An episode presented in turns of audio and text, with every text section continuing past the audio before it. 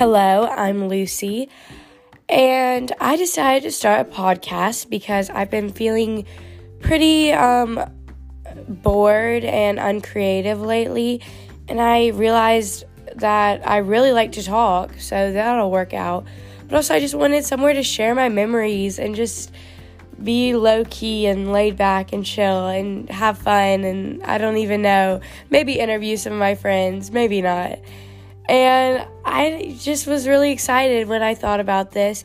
So I will be starting a podcast. It's just going to be Lucy's life, my life, what's going on, what's happening, pretty chill. I watched all these fancy trailers on like how to make your podcast or whatever. And like all these people like intensely talking about it, but I just realized that's not my type.